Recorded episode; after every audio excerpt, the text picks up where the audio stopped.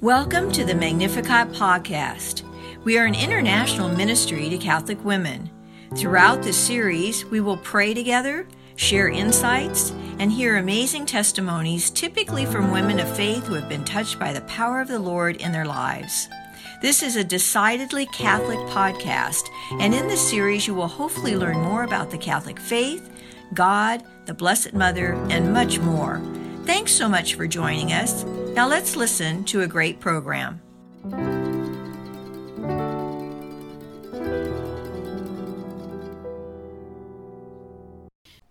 So we're going to begin with the Jesus Prayer, and you'll see as we go through this series why this particular prayer is so fitting. In the name of the Father, the Son, and the Holy Spirit, amen.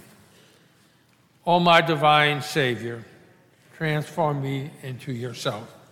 May my hands be the hands of Jesus. May my tongue be the tongue of Jesus. Grant that every faculty of my body may serve only to glorify you. Above all, transform my soul in all its powers, that my memory, my will, and my affections may be the memory, the will, and the affections of Jesus.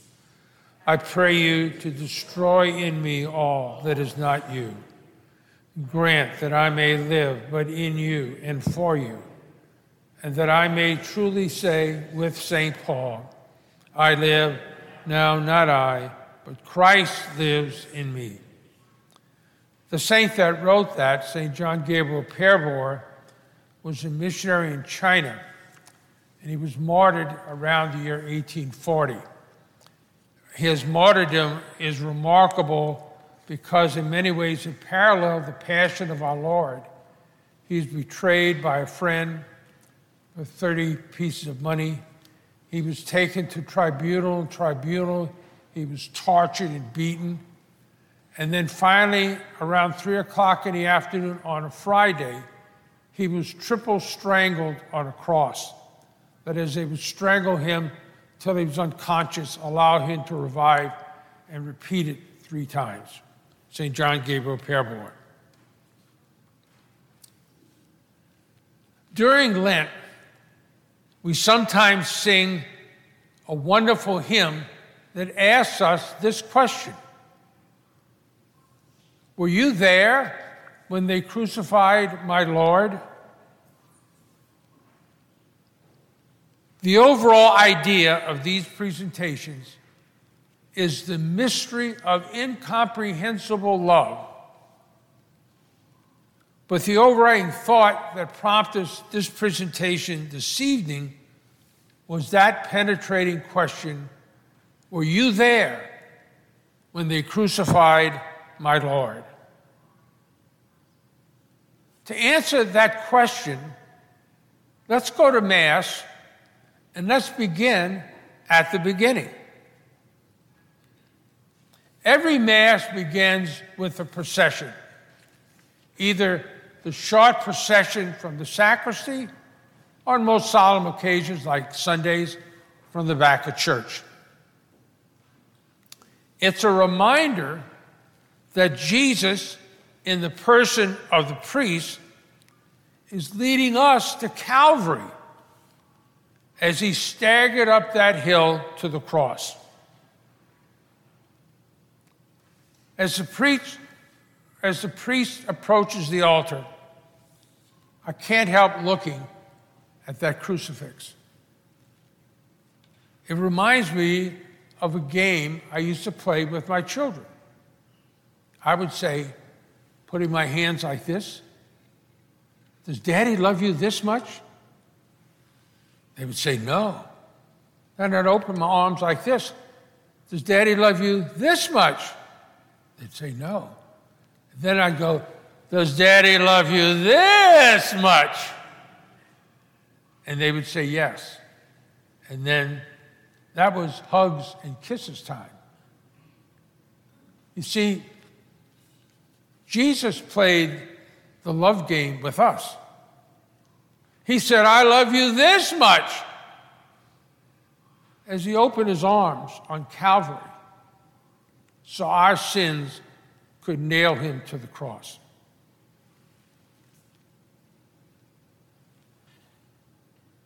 Every Mass takes us to that event on Good Friday.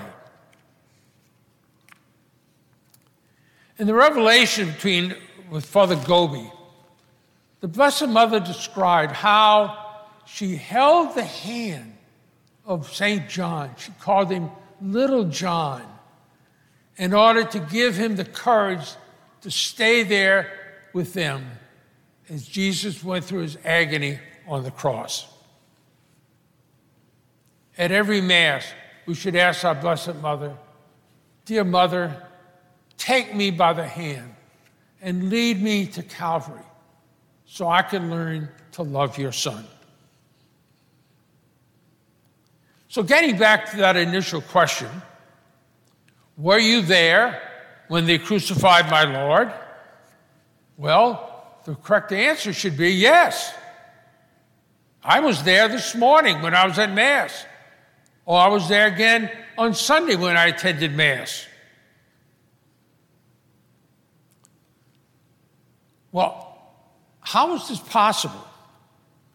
Well, certainly Jesus is not being crucified again at Mass, even in a symbolic way. That is why the book of Hebrews described Jesus' sacrifice on the cross as a sacrifice that is unique, that is once for all, a once-for-all sacrifice, and declares that Jesus does not offer himself repeatedly. And thus the book of Hebrews contrasts Jesus once only, his singular sacrifice of the cross, with the numerous sacrifices of the Old Testament. In the Old Testament, the sacrifice was repeated. On the cross, it's only repeated one time. So the blood of bulls and goats do not take away sin, but our Lord's passion and death did. And so he entered then into the holy place, the heavenly sanctuary, with his own blood in order to secure our salvation. So in order to understand what sacred scripture is teaching, we must know that Jesus' offering is totally self-sacrificing. That is the key. That is the fundamental idea to understanding the miracle of Jesus' passion and death. It wasn't the suffering. It was his love, his self-sacrificing love to the Father in that suffering for us. So self-sacrificing love is the key. And we see this wonderfully described in the book of Hebrews when it talks about Jesus' agony in Gethsemane. Let me read the passage to you. It's a beautiful passage. "In the days of his flesh, Jesus offered up prayers and supplications with loud cries and tears to him who was able to save him from death. Though he was a son, he learned obedience." Now, that's important. You see, in Scripture, obedience is love in action. It's love acted out. It's a very important idea. So when my children were small and they would disobey Mom, I'd say, "Son or daughter, when you disobey Mom, you're saying by your behavior, 'Mom, I don't love you.'" Now, of course, that wasn't what they were thinking, but they need to get the idea. Because if they learn to be obedient to Mom and Dad, then later on they'll learn to be obedient to Jesus. They'll learn to love. And so the book of Hebrews goes on. "So he, through what he suffered, and being made perfect through his suffering, he became the source of eternal salvation to all who obey him, being designated by God as a high priest according to the order of Melchizedek." Now, because the focus of that passage that I just read is on Jesus' poignant plea to the Father, it's easy to neglect his other requests namely his ardent plea to his disloyal and untrustworthy disciples. In the scene in the garden, they represent us, as we are flawed like them, and we too are invited to accompany Jesus and comfort him in his passion. Jesus warned, "You will all fall away tonight because of me." Peter went so far as to contradict Jesus, and boastfully he puts himself above the others. "Though they may all fall away, I will never fall away." Well, we know how that ended. Then when Jesus predicted Peter's denials, he contradicted Jesus again. "Even if I must die with you, I will not betray you." And so did all the other apostles. When Jesus takes these feeble, shabby men with him to Gethsemane to be with him, he's also taking all of us. Just as he happens to find us, with all our flaws, with our unfaithfulness, even our sinfulness, but he's there to transform us. And he says, "So could you not watch with me just 1 hour?" Pray and watch that you may not enter into temptation.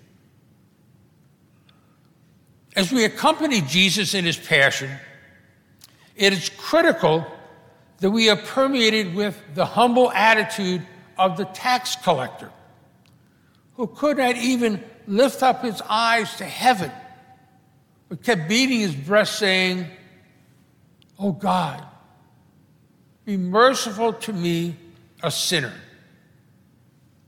And therefore we pray at the Confiteor, "I confess." What do I confess? That I have greatly sinned in my thoughts, in my words, and what I have done, and yes, what I have failed to do, through my fault, through my most grievous fault, as we strike our breast.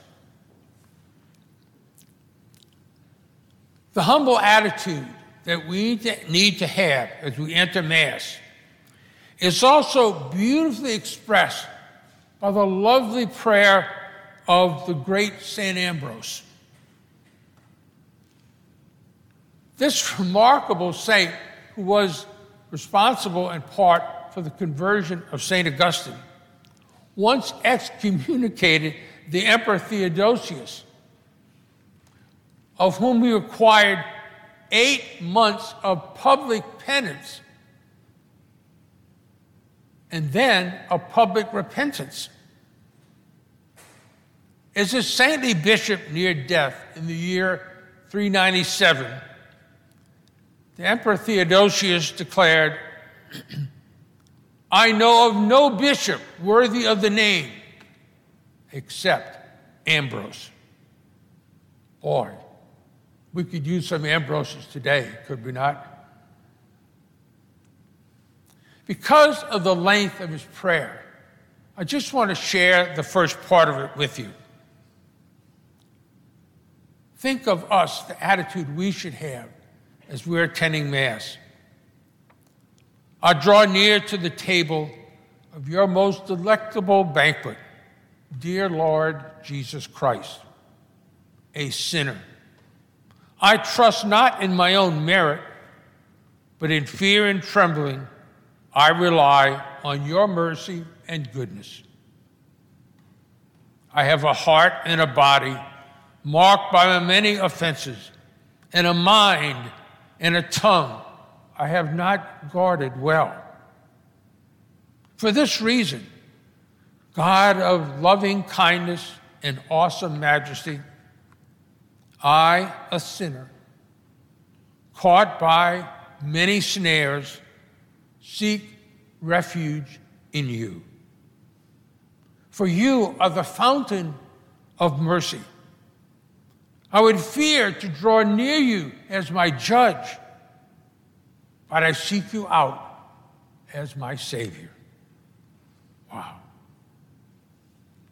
You see, Jesus is the eternal high priest at every Mass, offering himself to the Father, to us, through the ordained priest. So Father stands in the person of Christ. That is why at the words of consecration is, this is my body. And when he gives us absolution, when he hears our confession, and I absolve you from your sins, because he's functioning in the person of Jesus. So while it is true that Jesus' physical sufferings ended and will never be repeated, this is the key. His total self-sacrificing love to the Father on our behalf is eternal. It continues. It never ceased. As the book of Hebrews declares, he holds his priesthood permanently because he continues forever. So Jesus has not retired from being a priest any more than he's retired from being a king. Consequently, the book of Hebrews declares, he was able for all times to save those who approach God through him, since he always lives, is always living to make intercession for them, that is, for us. And so the book continues, for Christ did not enter a sanctuary made by human hands, like, for example, the Jerusalem temple, a mere copy of the true one, that is, the heavenly temple, but he entered into heaven itself when he ascended to the Father, now to appear in the presence of God the Father on our behalf. This is what we participate in at every Mass. And finally, as St. Paul adds in his letter to the Romans, well, who is to condemn us? Is it Christ Jesus who died? Yes, who was raised from the dead? Who is at the right hand of God? Who indeed intercedes for us? No. Jesus loves us. He doesn't condemn us. This is the awesome reality of every Mass.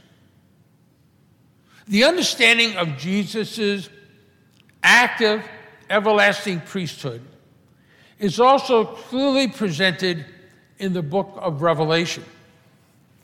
In John's glorious vision, Jesus identified as a lamb 28 times, compared to only 4 times in the whole rest of the New Testament. John also identifies an altar in heaven 7 different times. Well, an altar is a place of sacrifice. And so the book of Revelation portrays Jesus as priest, king, and victim.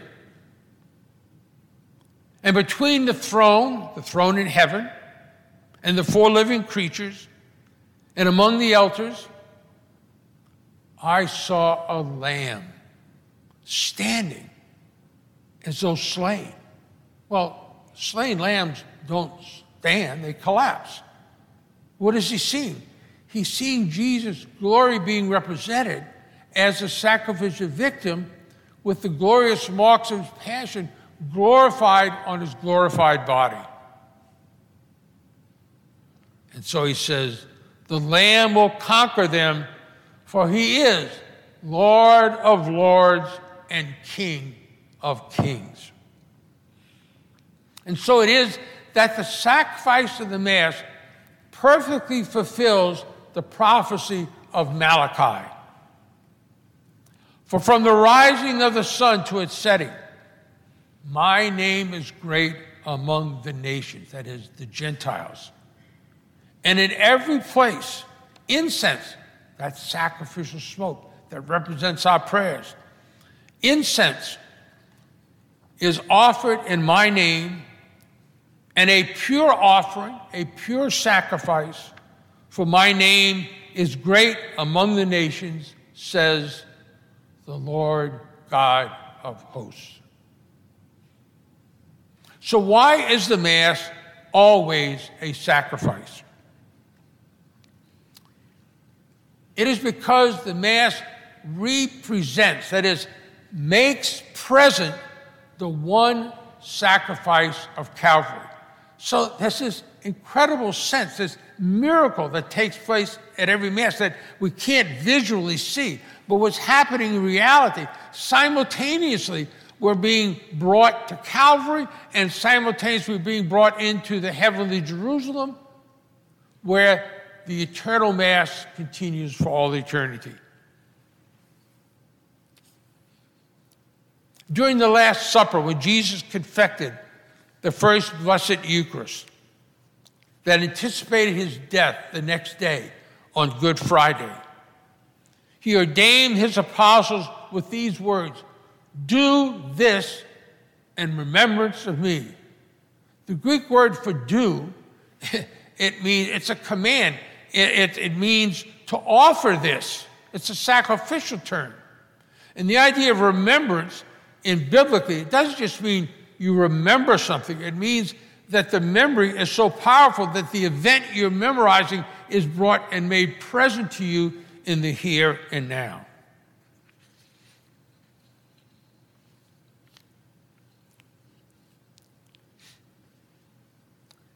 And so it is, the Catechism teaches, the victim is one and the same. That's Jesus. The same now, Jesus, offers himself to the ministry of our priest, who then offered himself on the cross. Only the manner of the offering is different, but the essence is the same.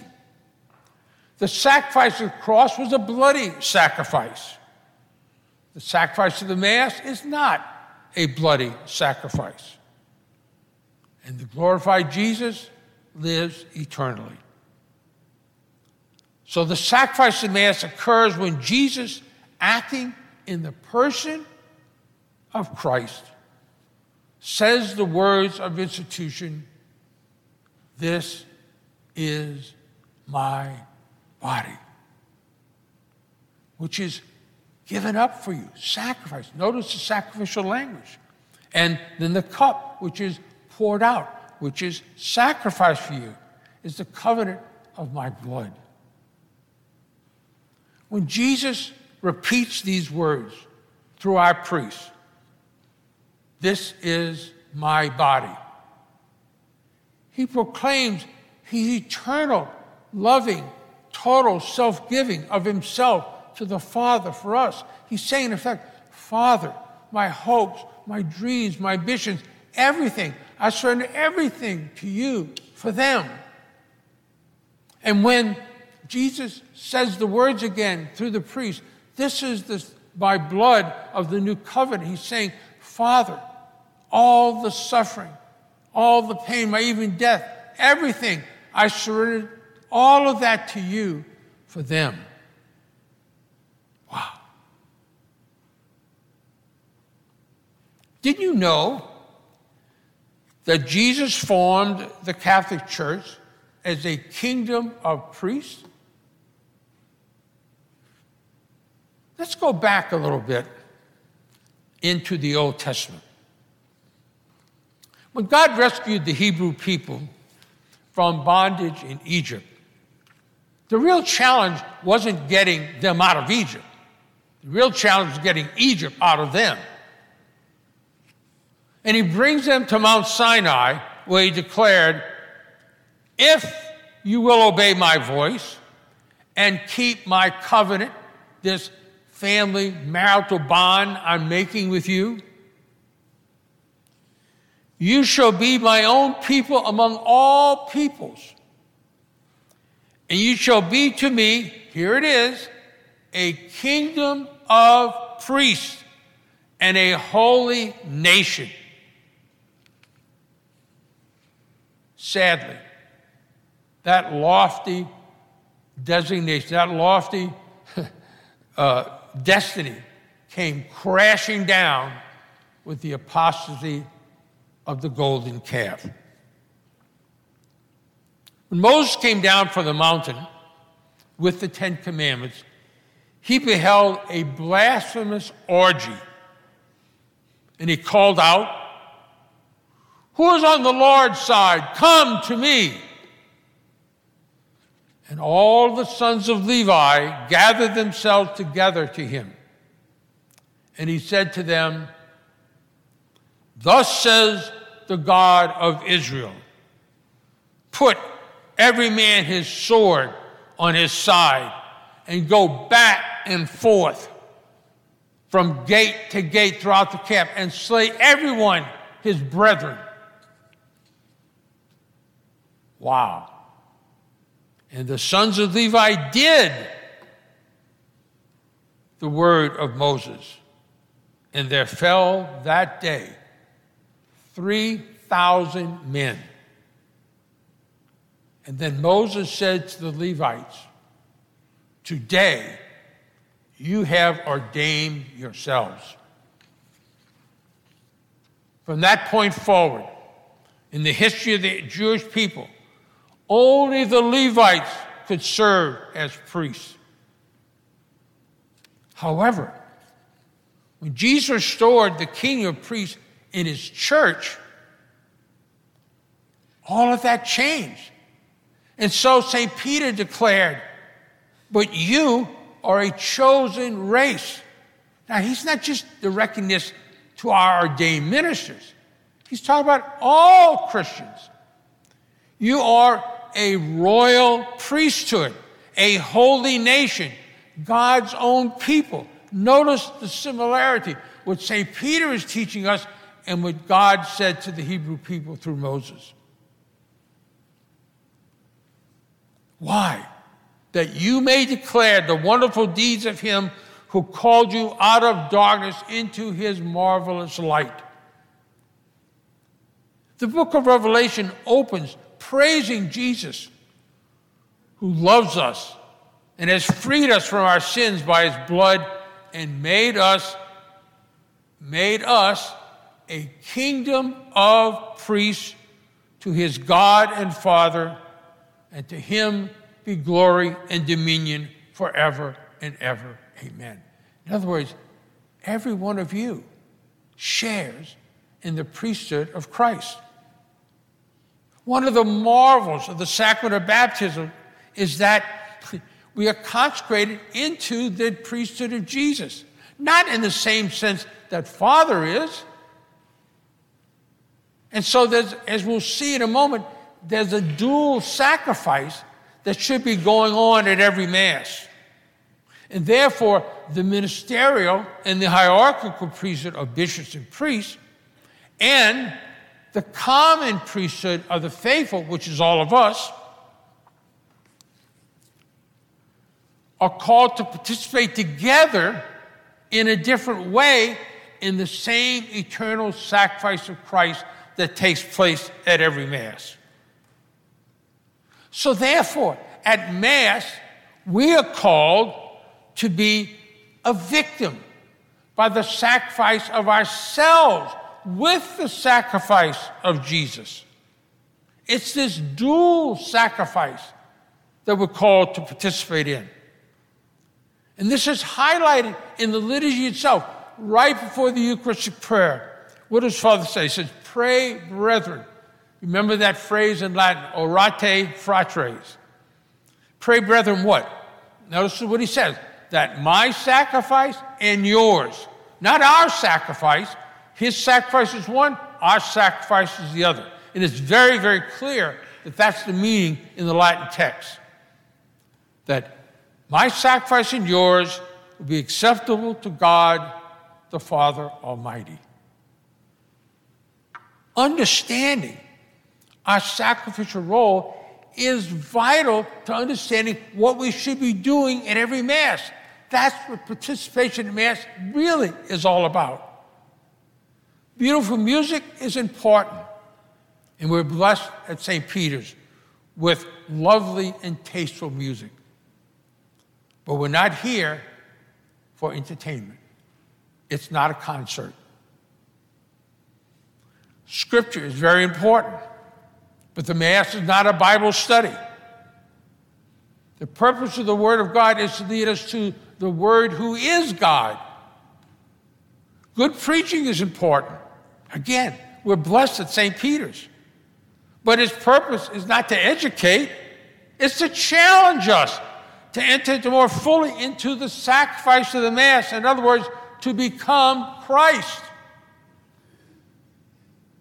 So just as Jesus offered himself to the Father with the words of consecration, we should be doing the same thing.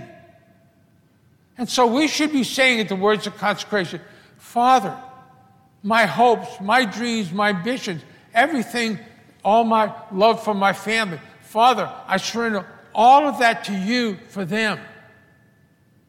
And when Father says the consecration of the wine into the body and blood of Christ, we should say, Father, my hopes, my dreams, my suffering, my sinfulness, my inadequacies, my life, I surrender it all to you for them. You see, we get to tag on that through Jesus is offering himself through the priest, and we're invited to tag on and offer ourselves with him. Wow.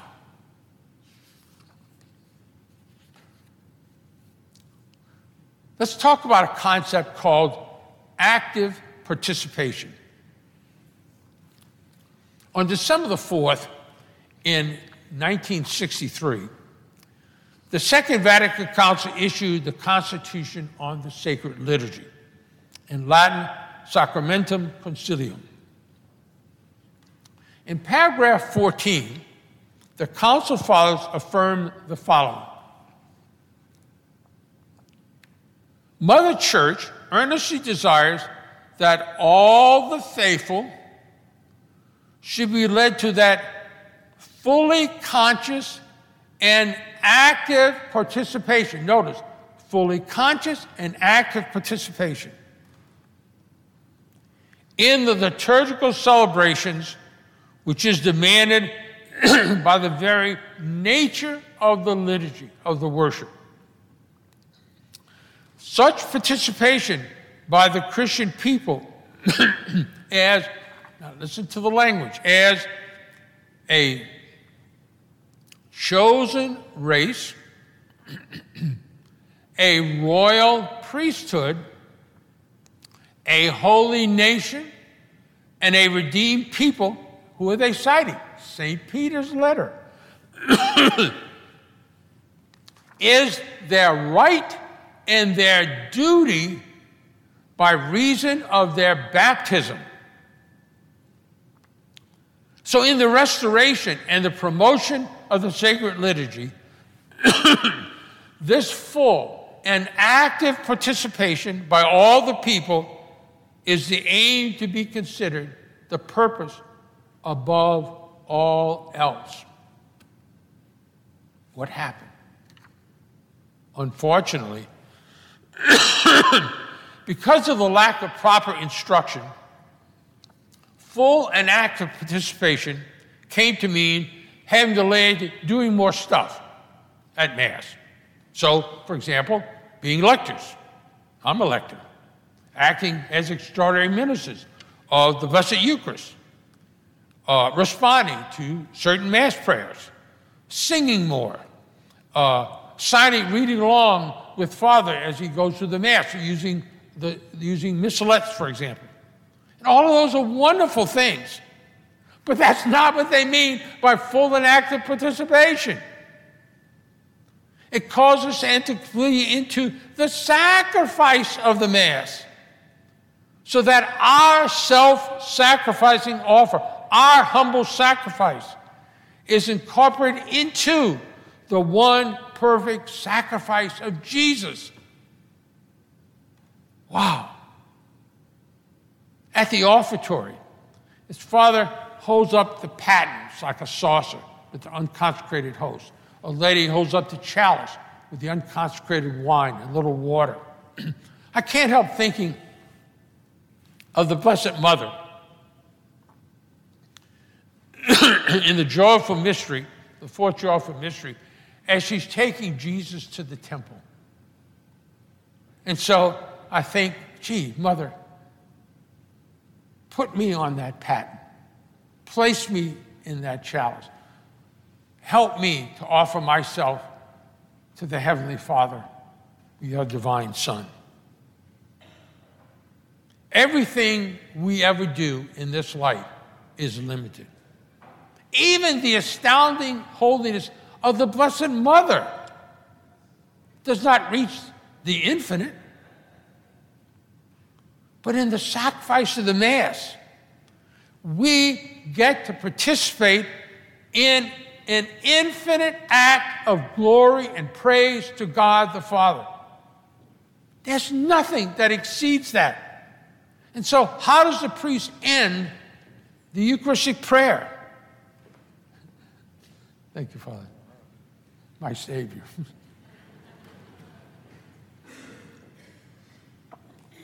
Listen to the beautiful prayer. You all know it. Through him, with him. Who's the him? That's Jesus. And in him. Oh God, Almighty Father, in unity of the Holy Spirit, and here it is, all, that means infinite, all glory and honor is yours forever and ever. When Father says that prayer at Mass, and we respond with our amen, we should be saying that amen with so much conviction, with so much love, that the demons in hell are trembling in terror.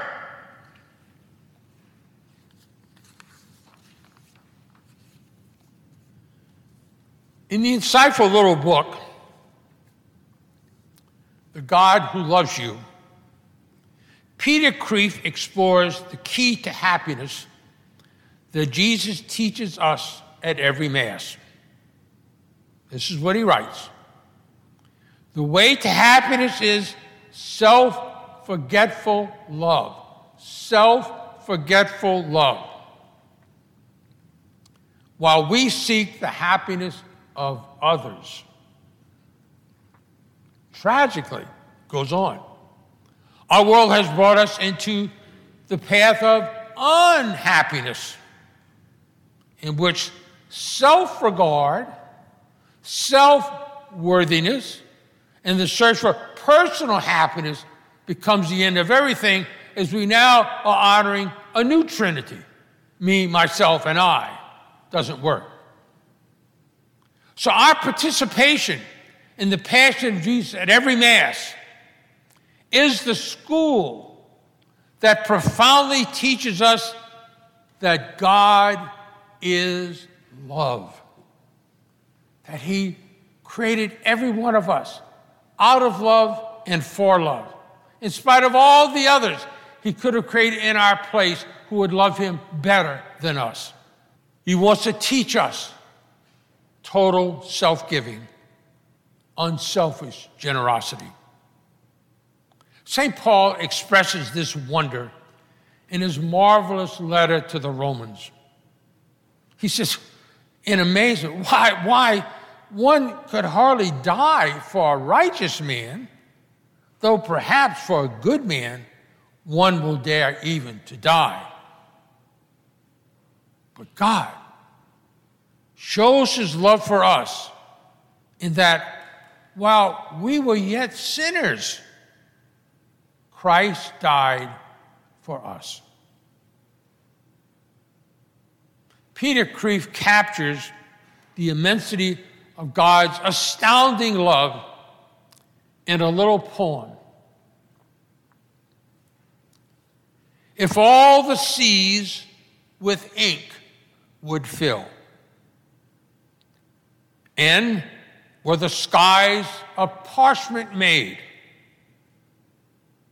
were every pen on earth a quill, and every man a scribe by trade, to write the love of God above would drain the oceans dry. nor could the whole contain the scroll, though stretched from sky to sky. Wow. Let's say the Lord's Prayer together. Our Father, hallowed be thy name. Thy kingdom come, thy will be done, on earth as it is in heaven. Give us this day our daily bread, and forgive us our trespasses, as we forgive those who trespass against us. And lead us not into temptation, but deliver us from evil. Amen. So next Monday, we have a new theme. The theme next Monday is going to be the kiss of the bridegroom.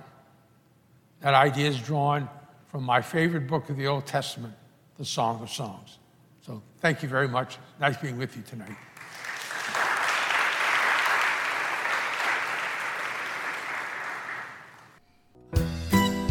Thanks so much for listening to this Magnificat podcast. Have you been touched by our time together? If so, for more information or to find a Magnificat chapter near you, go to our website at Magnificat-Ministry.org or visit us on social media. We would love to hear from you. You can also email us at magnificatcst@aol.com or call 504-828-MARY, M-A-R-Y. Until the next time, may God bless you.